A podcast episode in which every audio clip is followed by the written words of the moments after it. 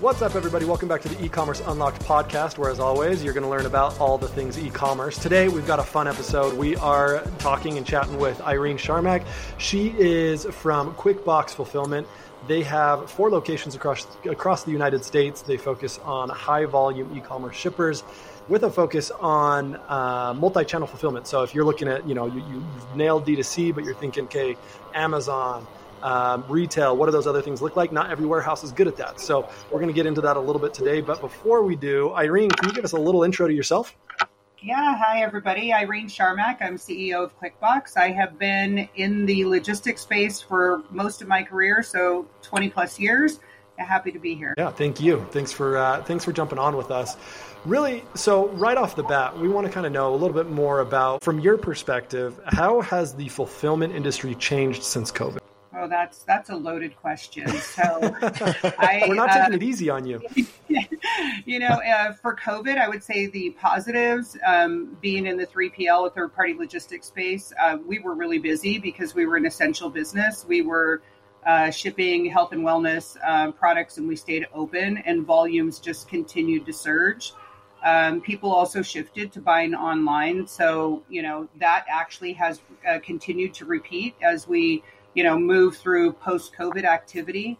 Uh, during COVID, we had a lot of challenges. I mean, it was difficult to find labor. People were afraid of the pandemic. They were afraid to uh, go out and work. Um, we had carrier capacity issues. So our transportation providers, they, you know, were at capacity, and so they were taking a lot of the brands and moving them off of their uh, business scope of work, and so that pushed a lot of uh, challenges onto the third party logistics providers. Um, we also transportation costs surged. We had port constraints. Uh, cost of supplies went up. Rents and vacancy rates in in um, in the real estate sector were difficult to expand. Uh, and then you have the compliance requirements for COVID that made it really difficult during COVID. In sum, I would say that the environment is shifting back to a normalized state. Um, you know, warehouse capacity is actually starting to get better, although we've not seen costs decline. Uh, we now can get quality labor where before getting quality labor was difficult. And, you know, same thing there. I can't say that cost has actually declined. You know, we're still paying uh, pandemic level costs for labor and warehouse space. As far as like sh- supplies and shipping containers and getting them into uh, the warehouse, getting supplies and getting our containers in, that capacity has eased up and cost has actually uh, improved in both of those areas as well. So I think you know, in some, I would say that you know we're we're in a much better environment than we were in before. We're looking to expand in three of our geographies right now, and we can find space where we couldn't find space before. That was an amazing answer of hitting like every single aspect of fulfillment. Was like there were shots fired at every aspect of your business. It wasn't like oh, it was difficult. It was like, no, dude, like, it was hitting the fan hard. like it was a, a, rough, a rough time. What I understood is that like money, it's just more expensive across the bat, which that sucks. Yeah, it is. Um, it would. I would have to say, in the in the twenty plus years that I've been doing this, it was the most challenging time to operate and to execute for our clients. You know, you still had to be mm-hmm. open. Mm-hmm. They were giving you more volume than you were used to getting you know, we didn't have the warehouse space to be able to do it. The carriers weren't picking up. The good news is, is that we navigated that very well. Um, and it was fun solving the problem. And it's kind of nice to be back in a bit of a normalized state today, which is which is great. What is crazy about that industry, or during that time period, I think um, there was a lot of opportunity in the warehouse space for sure. And I think what I'm kind of seeing on my end is a lot of uh, businesses grew a lot, but then as things are normalizing now, it's like, oh, either they have excess capacity possibly now, um, or like the order volume is not there like it was like a couple years ago um, on things. So it still is like a dynamic shift of like recovery mode maybe on it, or people thinking like, hey, the 3PL industry or, or logistics is going to continue to grow the way that it was during the pandemic. I think we see that a lot right now with um, the shipping carriers with UPS and FedEx um, and things like that. Like FedEx is cutting cutting delivery drivers and stuff like that, just because volumes not where it was a couple yeah. of uh, years ago and whatnot.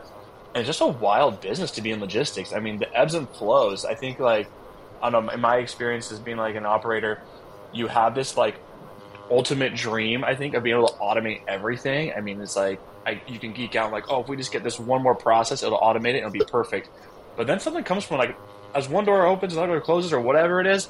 It's like you're always under attack, no matter what. It's like if I can just solve this one problem, we'll be good, and that's never the case. so there's always something something to, to, work about. It's like, oh, cool. Once I streamline this, the carriers can take care of, care of it. Then it's like, oh, then we have UPS strike. It's like, oh, f. I mean, COVID was that like a million miles an hour where yeah. all the doors were just shutting, I guess. so hopefully now it's more manageable. But uh, yeah, yeah, yeah. That's what's interesting about about supply chain logistics um, as, as, a whole. Um, how have you guys been able to adapt with that? I it's like in logistics world as a whole, COVID, non-COVID related, um, dealing with the ebbs and flows of seasonality, um, dealing with yeah, either labor shortages or excess labor and stuff like that. How have you guys been able to manage that, or what are some great tips and tricks you guys been able to implement there? Yeah, you know, during COVID, we were connected to many of the different um, temp agencies that were out there to help supplement the the capacity and the volume that you know we weren't used to seeing. I mean, it, it surged, and when it surged, it surged fast. Um, there mm-hmm. was a great demand for hourly labor, and so it became this bidding war at the time, right? So I think one of the things that we've really centered around as a company is one we want to be a um, employer of choice. So we look at like what do it, what does it look like for an employee? Engagement is a huge thing. So I'm a firm believer that if you engage your employees at every single level of the business, they know where we're going and why, and they want to be part of that. So culture is super important. Don't get me wrong, pay is also important. But if I'm paying the same as somebody across the street or maybe a little bit more, but people feel like they're part of a bigger you know, uh, process or part of this mission, they're going to want to be part of it and they also feel valued. So we really spent a lot of time on focusing on the employees, having roundtables, making sure we have startup meetings, making sure that they're hearing from me every single week. We're on a call to cascade information to every level of the business. We do town halls. So I feel like that has been a differentiator for us and people who when they want to when they come to the company, they want to stay. So I, I think that's been actually a positive for QuickBox. No, that's great. That's I think fantastic. that's something that sounds like a lot 3PL, more. I think a lot of people in the 3PL industry, that's kind of rare. I think um, it's more of I don't know, get crap done mentality in a warehouse. It's like, hey, we have a thousand orders. We don't have time to focus on the people. We got to focus on the orders getting out or whatever it is.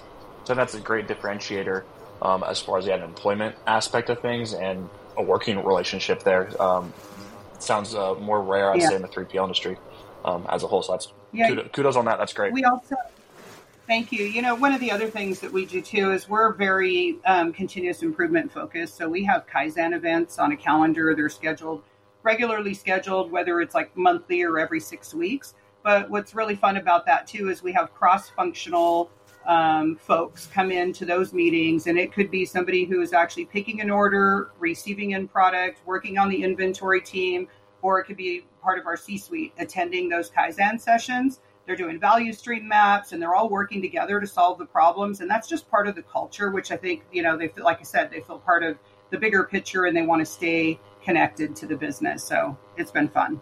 Well that's awesome. That's great. That's awesome. Um, changing a little bit of the kind of the, the gears and, and, and whatnot I've, I've, kind of looking at your website seeing kind of what you guys do i notice you have four different locations across the united states and it looks like these are very strategically placed so that you're not uh, what's the max zone that you guys are shipping out you know, we it depends on the client and where we locate them. So we I would tell you that we have very strategic locations and we look at a heat map of each independent client when we bring them in and we actually cover it every QBR and we determine where is the greater percentage of their population and their orders shipping to as you can imagine it's usually California, Texas, like Florida, the Northeast, so that happy face distribution we work mhm. with our brands to try and figure out like what's most important to them. Is it cost? You know, is it time to home? And how do we best satisfy their requirements?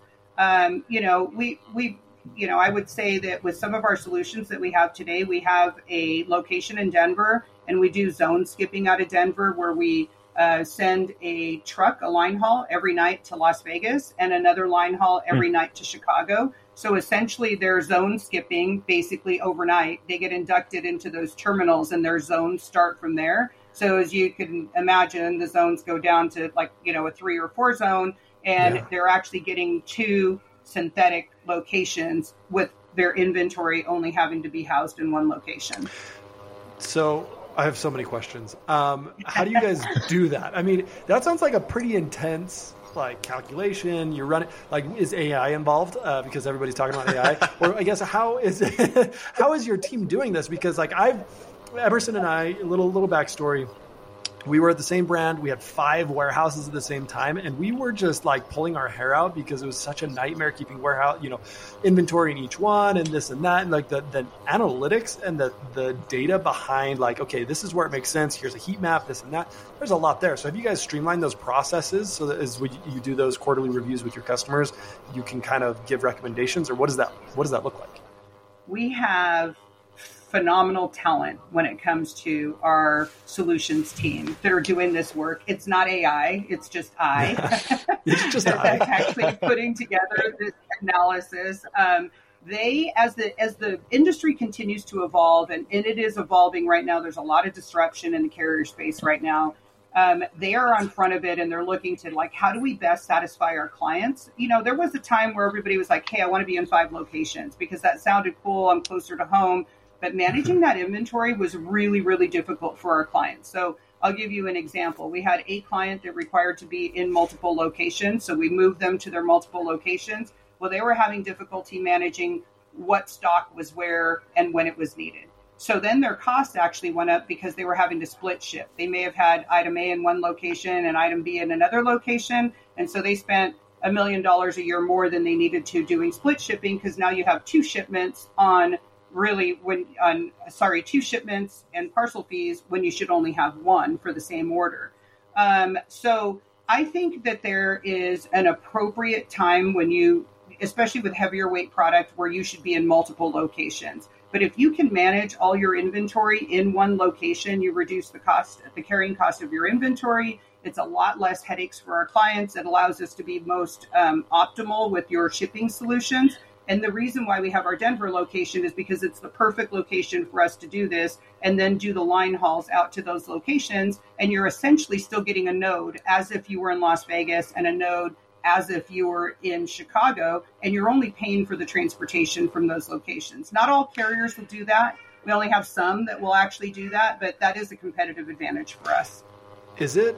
Um, I, I love the the idea of the zone skipping. I think that's that's pretty novel. I haven't talked to many warehouses, and I, you know, I don't talk to as many warehouses as probably you or Emerson, but um, not. I, I, I haven't heard of a ton of warehouses doing this. For for our listeners, I'm I'm semi familiar with zone skipping. Can you just explain, you know, ten seconds, thirty seconds on what zone skipping is? Yeah, so if we were to ship a product out of our Denver location where all the inventory is consolidated consolidated into, with some carriers, if we didn't have this zone skipping option, you would essentially be shipping it from Denver and paying from Denver, let's just say to California, or from Denver to New Jersey. Zone skipping, essentially, we're using a line haul to basically transport that package all the way to Las Vegas. And then the zone, which is the transportation cost, only starts from Las Vegas to California. And then conversely, if we were shipping it to Chicago, you're only paying from Chicago to New Jersey. Mm-hmm. Gotcha. And is that the carrier that's doing the line haul, or uh, or Yes. is it your team doing the, that? car- the carriers The doing carrier. the line haul. It's a very innovative solution that you Yeah. know we we were trying to figure out how to optimize for our clients. And what we did in this particular instance is we ended up moving them from their two nodes all the way back to just their original one node, which was in Denver. We've actually been able to reduce their overall transportation costs, and the time to home was equal. When, so for when you kind of suggest that for for brands, I mean, it's such a scale. It's like I don't say it's niche. There's definitely, like you said before, a time and a place for a brand to do that. Um, is there a time when you suggest it's like, hey, if you're doing more than a thousand orders a month, ten thousand orders a month, maybe having multiple locations makes sense, or a certain like product size that it makes sense, or is there like a rule of thumb that a brand should be looking at, like, okay, this is when I can do multi-location fulfillment. we we try and educate and inform our brands to not even look at doing that until they're over a thousand orders a day. And I would these brands that I'm actually giving you examples of do three thousand orders a day, and it still made sense for them to be in one location.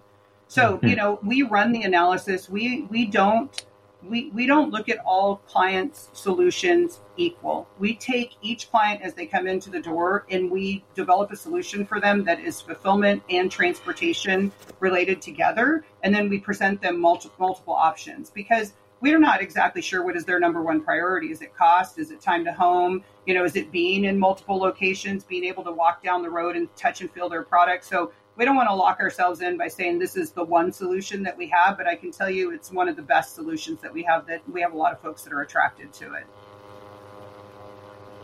That's awesome. How does that affect you guys on, um, I don't know, maybe client selection?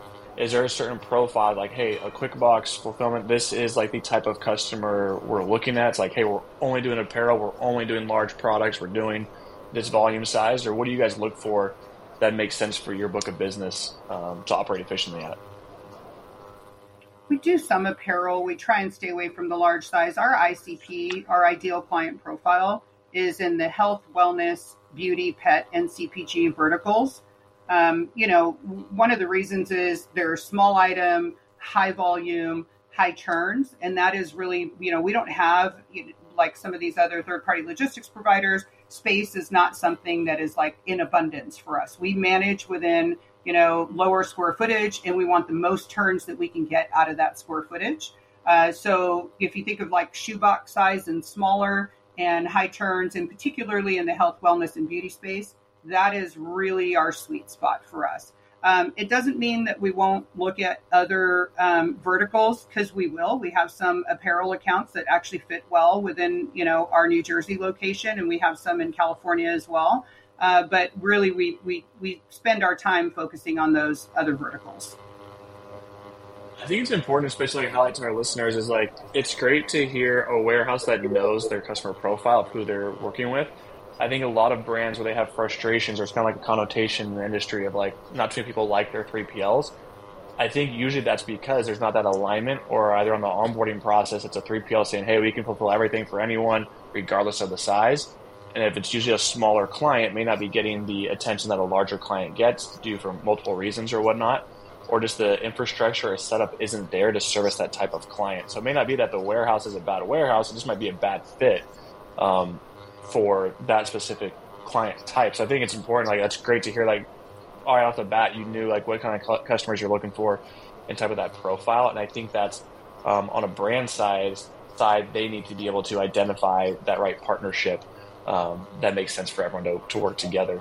Um, for yeah. you guys in your in your industry, what are some of the tips or what are some of the things you guys do to make sure you have that strong alignment with your merchants? You kind of talk about QBRs and things like that, but what helps create that transparency or creates a great relationship between a brand and the warehouse. This is so important. It all is centered around trust. We have built the QuickBox leadership team and have cascaded this trust equation across the company. And that just doesn't exist with us as leaders and our employees, but also with our customers, right? Our clients. So, first and foremost, we want to be able to give our clients transparency. And one of the things that we thought in the beginning was, boy, if we open up, you know, our our our system to them and they can see real time what's going on in the operation, is that going to actually cause more issues and actually, you know, spark more questions or is it actually going to allow our clients to feel like they have a pulse on the operation and they don't have to be making phone calls? It worked out like that. So we wanted to if, if if I think about uh, being a brand, one of the reasons why I don't want to outsource is because I'm going to lose control. So we wanted to solve the problem, which was to give them the pulse of the business and they feel like they're somewhat in control. So we have a system, they have the ability to get in there, they can see it real time. It's maybe one to two minutes different than what we would see. They can see anything from site level inventory to inventory across multiple locations. They can see the order status, whether or not we're within SLA. Um, they can see which is service level agreement and what time we should ship. They can um, basically look at their time to home. They can look at it by carrier, by state. They can drill it all the way down to tracking information. So we want to arm our clients with information that allows them to see everything that we see real time. That has built a level of trust with our clients. I think also a high level of communication, having quarterly business reviews is super important, but quarterly is so far away that what we want to make sure that we double down on is is giving our clients an extension of their brand within the warehouse. So each one of our brands, they have a client services manager. So we're we're not a ticketing system where if you have a problem, you're entering a ticket into the system and you have to wait 24 hours for somebody to respond. We're a bit old school and that we're doubling down on relationship. And this client services manager actually works with the brand and they're in conversations with them every day. They have a formal meeting with them every week. So I think like building that level of trust with our um, clients has been, um, you know, really beneficial in driving a good, mutually beneficial relationship. I have so much to add to that. I think that's amazing. First off, like kudos again to you guys and your team. That is awesome.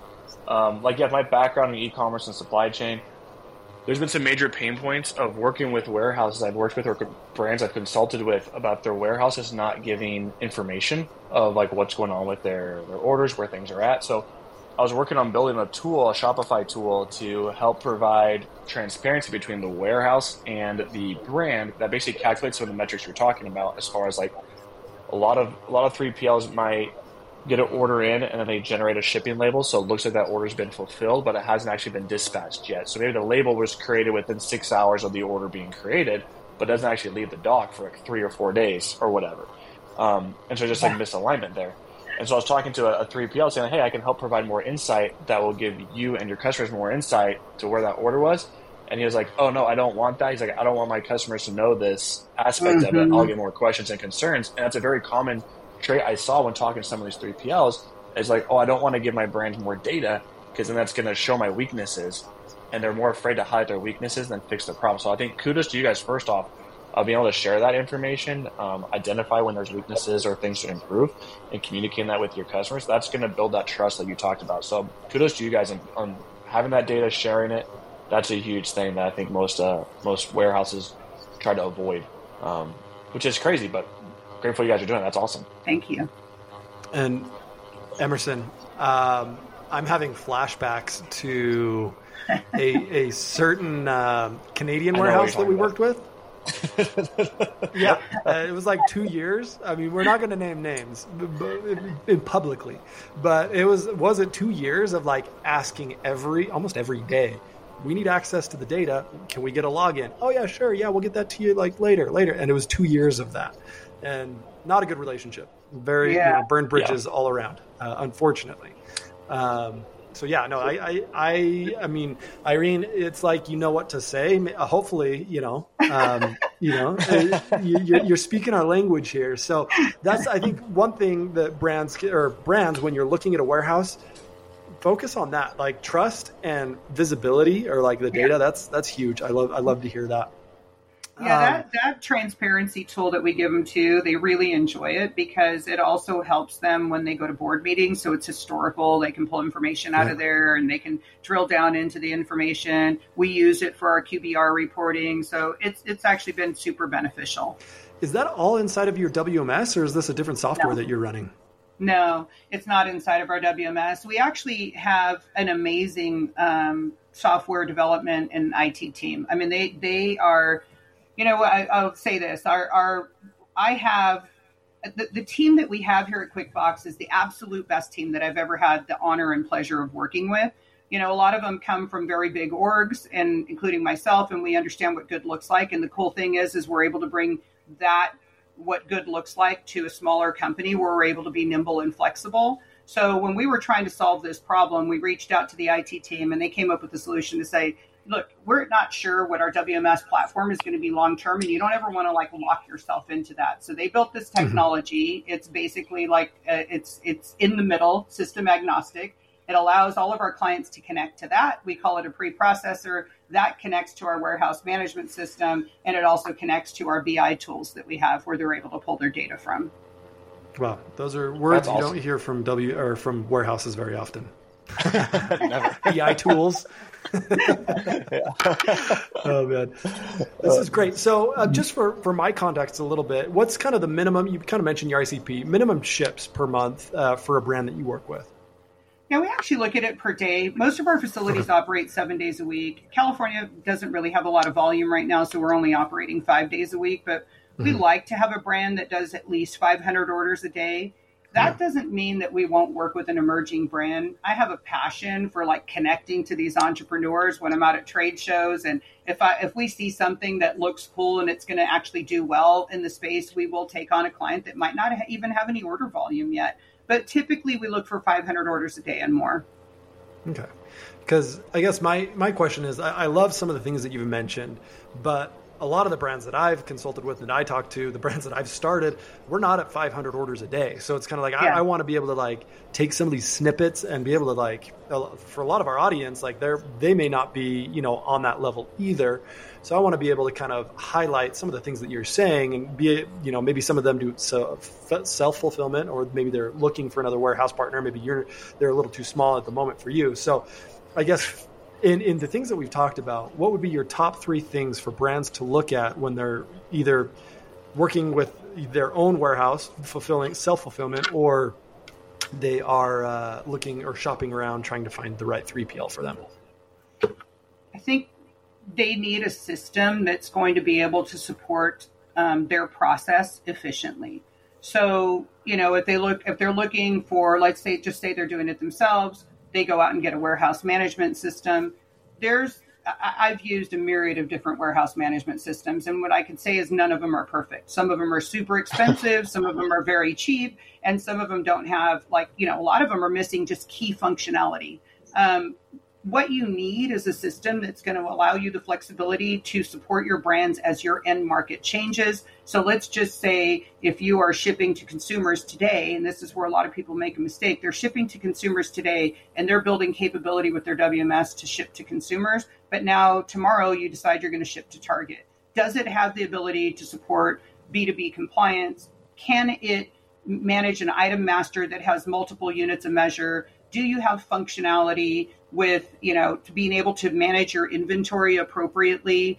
Um, there are a lot of systems out there that have a lot of constraints. I feel like the system shows well when you get a demo but actually going and using the system and seeing if it applies to the work that you're doing is very critical.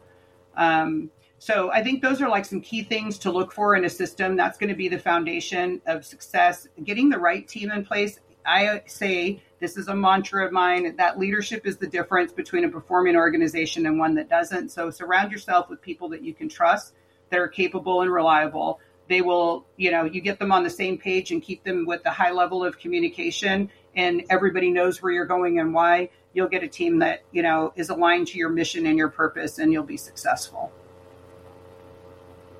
No, that's perfect. That's uh Irene, you're crushing it. Honestly, I feel like uh, you've been on a handful of podcasts and know how to answer these questions. So kudos. Never. Awesome. This is my first. she she cheated. She cheated. yeah. No. I think uh, I think I've seen on the news a couple of times. Ace in these interviews. These are great. Um, Irene, thanks so much for for all these awesome answers and give us some highlights on the 3PL industry and QuickBox as a whole. Um, as we kind of wrap up the the podcast, we like to have some fun disclosure questions um, at the end uh, with us being in e-commerce, we always love um, hearing about new brands, new fun ideas in the e-commerce space. Um, with you being on the logistics side, I love picking the brains of operators and logistics people um, to see if you were to start a e-commerce brand today, what type of product or industry would you be in and why? Well, I can answer this honestly because about eight eight to ten years ago, I wanted to start a brand. I had the name, the the the packaging designed out. I met with a couple of formulators, but my vision was to start a gender gender neutral cosmetics brand. And that is is hmm. because, you know, you see these, you know, women and or people that look good when they're like wearing their cosmetics and it's like night and day and it's not normalized for like all people to wear cosmetics even though the newscasters and you know might be wearing them so i wanted it to just be normalized and i wanted to launch a hmm. brand so i had a passion for that i think it's actually something that exists today so you know it's a little bit outdated but but yeah that was that was my vision that's, no, that's awesome. It's I interesting mean, that it's you... already been existed. It can still it can still exist. I mean, everyone's making T-shirts for hundreds of thousands of years. There's new clothing brands every day. So Crush it. I had my models picked out and everything. I mean, I just I got so close and then never took it over the goal line. I've had the blessing though and this opportunity to meet a lot of formulators and cosmetic brands now that we you know mm-hmm. we're really heavily focused in the beauty space. So maybe mm-hmm. one of mm-hmm. these days I'll actually get it off the ground. Yeah, just pull the trigger. I mean, you've got your hands full. You've got a, you know, you're, you have got a pretty wild uh, e-com or e-commerce, quote unquote, you know, warehousing business. So that's uh, you're busy there, but uh, I, I, think you should go for it. Just you know, pull the yeah, trigger. You. you. know, it's never it's never too late. Um, well, Irene, thank you so much for, for jumping on with us today. You, like Emerson said, you've got some some gold nuggets in kind of what you said today. Um, it's always interesting talking to warehouses. Some you can kind of see if they've got their ducks in a row, others don't. sounds like you guys really have your ducks in a row. Um, for our audience, if they uh, if they you know want to learn more about QuickBox, where they can where can they find you and, and how can get in touch with you? Absolutely, yeah. We have our our uh, QuickBox fulfillment. Um, website. So feel free to reach out through there. There's ways to actually get in contact through there as well. Um, and then we also have our senior brand manager. His name is Caden Cribbs, and it is um, C Cribbs, so C C R I B B S at QuickBox.com. He's the one who kind of manages that whole front end for us, and he does an amazing job. Awesome. And that's uh, quickbo- uh, quickbox.com if you guys are interested. And yes. uh, anyway, thank you so much, Irene. We really appreciate it. And that's the pod.